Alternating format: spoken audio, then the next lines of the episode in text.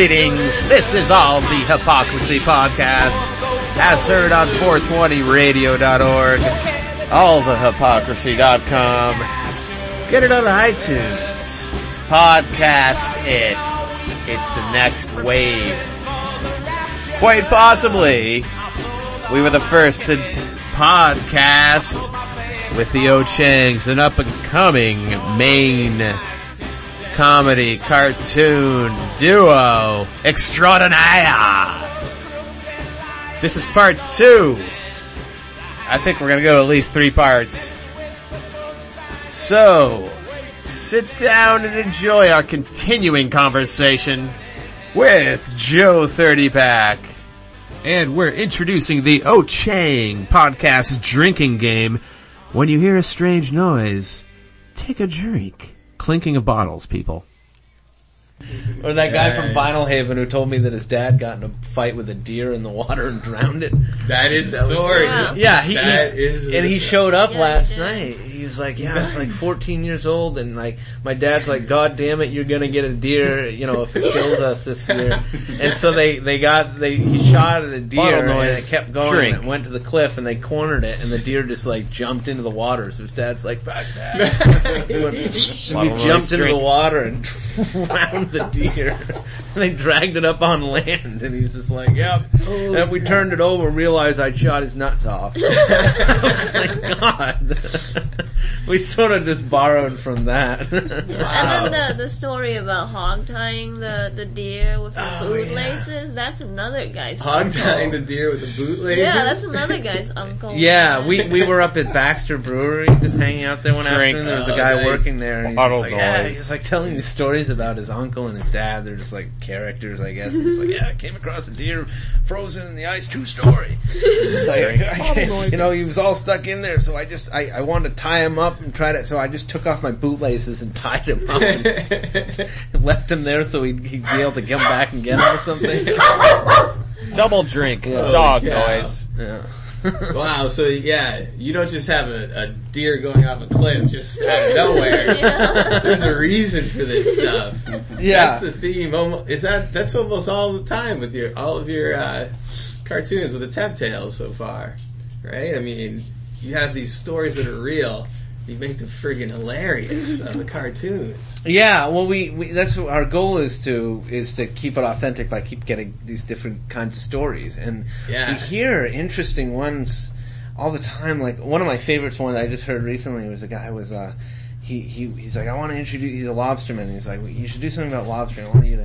Lobster, you can't go wrong. Oh yeah, and they're just there's characters out there. And this guy in a big long gray beard, we came in, and he's like, hey, "How you guys doing?" And you guys want to roll up a J-bone? And he started talking, and he's like, "What do you I don't know how he got on the topic, but he's talking about Andre the Seal, and Andre the Seal was from our area. He was a children's book and stuff like that. Did you ever see? It was a movie. No, I'm not familiar with it. Well, anyway, it was a kid's movie in the 90s, but it was a children's book and everything. It was a big thing. Some guy had, like, adopted a seal or whatever, but he was like, they tried to make him up like he was some awful cute in the movies and in the storybooks, but he was a mean little son of a bitch. Bit me right on the ass. Bottle noise. Drink. Bottle noise. Sweet. That seems like good material right there. Yeah. Something to build on, at least. Oh, yeah. Alright. It's funny, the old-timer with on the in-breath. I'm glad you caught that. Oh, yeah, that's classic. Because a lot of people, me and Ben, always joke about that. Like my aunt would always be there. Oh, yeah. Oh, yeah, I remember back then, the old grain hall used to be down there. No. We're just, like, totally exaggerate. Oh, yeah. Yeah, for me, always the old timers have the biggest, accents typically. But you guys have some of the younger guy, and I like the high pitched style. He's like, "Well, yeah, about it." Like a little high pitched kind of Maine accent. That's I think the younger guys, the younger kind of wild man Maine accent. For some reason, he's got that high pitch, like he's had like 50 Red Bulls. They're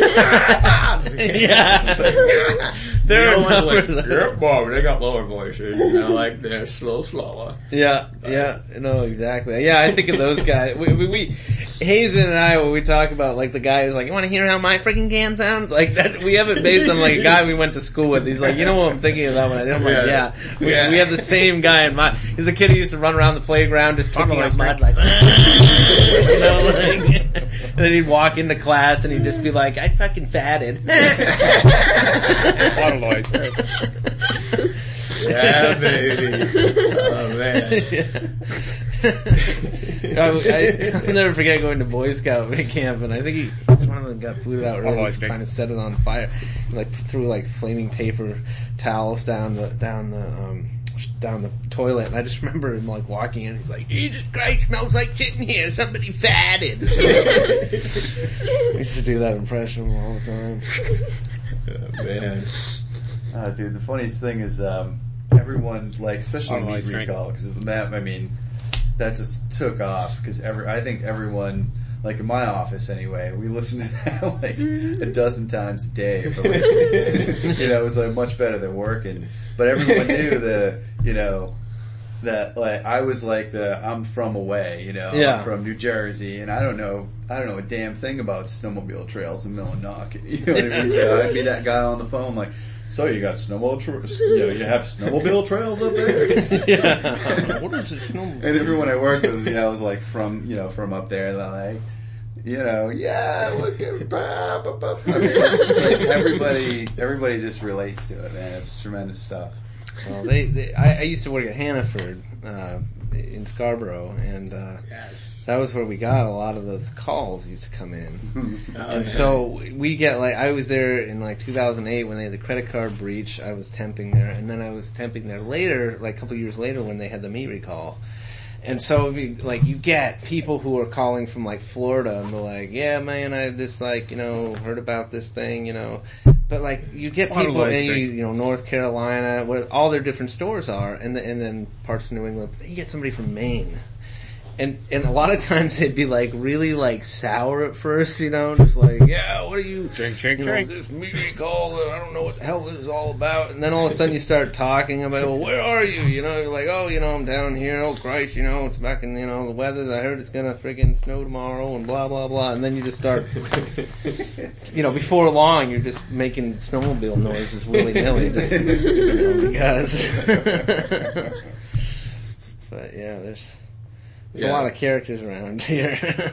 Yeah, definitely. It's rich with a little touch of insanity and a lot of sort of, like you said, I love the combination of, you got like the rich folks and then like the not so rich, and yet they live, you know, pretty good harmony, more or less, maybe in comparison to the other parts of the country. You can easily say so, right? So, yeah. I mean, it's interesting in Maine, where you do have like a real diversity of people. I mean, I grew up on the coast, and I knew people who had millions of dollars and kids that grew up with nothing at all.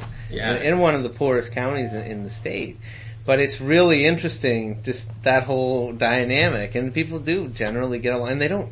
That's the funny part is we used to do the lawns mow the lawns next to John Travolta's house over on Islesboro when I worked there. And you go there, and there's be like a guard house. You go down there, and it's been vacant for like 15 years. I'm like, what the hell is that? And they're like, oh, they used to have a full-time guard there because John Travolta felt he needed somebody to like make sure nobody was like up in his shit or whatever. Yeah. And then he realized nobody gave a shit that John Travolta. Yeah. You know, it's just like, okay, yeah, it's John Travolta. And so, you know, and that's the way it is. And it's interesting, you know, you have up island, down island, you know, and you have the big estates, and then you have like, you go to the other end, and but at least you have an island where you can have that kind of diversity. Yeah, still. I think it works out well. I mean, like you said, the rich folks can always have their projects and employ people. It seems like in some of those towns, like the whole economy is almost like run off of just projects from wealthy mansions. I mean, it's just like a whole industry So yeah, I mean, in that case, it's a harmonizing thing. It's not like the jobs are going overseas or something like that, right? I mean, I don't know. Yeah. I mean, it is. The only problem is once you get to November, all of a sudden your paint's starting to freeze a little bit, and then you're done. Yeah, and then you got to find something else to do for the rest of the winter. Yeah, and that was always so hard. Yeah, it's just the nature of that kind of industry, seasonal industry. People work in restaurants or they do whatever, but it's like that's so. You guys, like, you're making it go pretty strong with this as a business. I mean, like, but you all have other like things you're doing. I mean, I know that like well, for the temp tails, we're not making any money off of the cartoon. We monetize some of the videos, but I think we made like $200 on meat recalls. Oh, those are the YouTube, right? Yeah. Forget about it if you ever want to monetize. You ever hear those stories where like, I paid my mortgage every month with my YouTube payments. Straight. I'm like, what? Yeah, what else are you selling on the side? Yeah. It's like, So on those, we're not making any money, and last night a lot of people were really supportive, buying t-shirts and stickers. But some companies have seen the cartoon, they really like the styles, that they have started to hire us to do stuff. We did one for just a private party. Oh, cool! That's tremendous. Yeah, that was funny though, because that was like totally, because a lot of our stuff people share on the work site. We had calls from like a boss, or email from some boss at some marina who was like, productivity issues at my workplace. All the people are watching your fucking cartoons. But that's what I know that feeling. Joe Sixpack was just talking about. Yeah, it is the way people talk on correction, Joe 30 Pack. So anyway, that one was funny because we had some power line company guys who were having an anniversary, so they wanted to do something special just for their own little private party, not to release, but they recorded their own voices, and they came up with little inside jokes, and we came up with a little script, and she changified them. That's where this is gonna blow your fucking tips apart. That was one of the outtakes on that one. He made that up himself. That was great, and it's like the lost episode of Ou Chang. Yeah, it's like it'll I don't know when it'll ever show up, if it will ever, because it's theirs. But somebody was like, he's cool. Yeah, we had heard like people in Augusta, because I work up there sometimes, and they were like lobbyists or I heard there's a secret Ou Chang episode. So there's that. Man, that's a good avenue. I could see, say any business wanted to have a funny commercial. Yeah. I mean, they could do it your style, right? Yeah, you'd be open to that, maybe. We just started talking to a few company, and we might be doing a few, and up until a month ago, I still work in a restaurant as a prep cook. I was lucky enough to now we have all these projects to do, to be able to kind of just work on the cartoons and not have to work in restaurants, because like the whole year I was working at the restaurant. I'd be working 9-hour shift and then come home and try to finish Fantasy Island and especially Smoke Show, and then I was going to school full time too, so and that's why it takes so long to produce these cartoons. Yeah, absolutely. Yeah, I mean, that's like, we were just talking about our podcast. Of course, we're just trying to piggyback on your success, so I don't want to like. Hey, no, we're not even the same league, obviously, but it's like we, having jobs at. So basically sometimes we might go for a few weeks, as our fans in Luxembourg are aware. A few weeks might go by with nothing. It's just the way it's gonna be. Like this last week I was just, real, work slammed me hard. So unfortunately, cause we recorded, we're like, hey, we're gonna have the Ou Changs. It's like supposed to be preemptive. Now we already have you. that basically, what am I gonna, that's gonna have to go in the trash. I heard the song at the end of the last episode, and it was just like, all of a sudden that played, the Ou Chang. Oh, the Ou Chang, I threw it in there, I enjoy doing that. I mean, I can do, you know, like I basically, I'll do whatever you guys want. If you're interested in more type of songs, anything. Like, I can do it, you know. I got a little studio. I got a bass. I got an electric guitar. I got drums. If you listen to, like, well, the first song that opens our podcast, the same old crap. Yeah. I kind of that we did a few years ago, and I like, you know, having actual electric guitar, and it sounded, and it was all done with this freaking mic. That's amazing. Yeah, yeah. And like, when I heard the sound of it, I'm like, that sounds, you know, like, I mean, even especially drums, recording drums, they never sound that good. Yeah. Because it's just too much. Like, my cousin is actually a big time musician. He's out in California. I don't know big time, but yeah, I guess say he is, right? Yeah, Cousin Trouble. He's big time. Yeah, and we recorded once. Yeah, that's big time. That is big time. He makes a living off it. Yeah, he sure does. And back in the 80s, he played with like pretty big names, bass for him. Mm-hmm. But we recorded a few with him and out at his studio. He put like a mic on every drum separately, and it was just like, oh my god.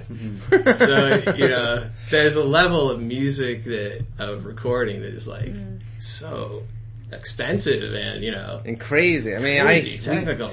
We used to play, I used to be in a band, it was in a punk band, and like people would, it was when Pro Tools first came out, you know, like 12 years ago, I don't remember where it was, and they were so insistent on doing like everything so perfect and on layers and all those effects. Click tracks, probably. Yes, he's big on that. Yeah, God, it came out so shitty. I'm like, and then this other group, like we knew our drummer's band. There was these Taiwanese guys who lived in Taiwan at the time, and they just like for like a fraction of the cost, and it was just like loud punk rock music, and it came out so much better than ours, and we spent so much more money on it. Yeah, you gotta mic this and mic that, and like blah blah blah, and you can't play it live. Yeah.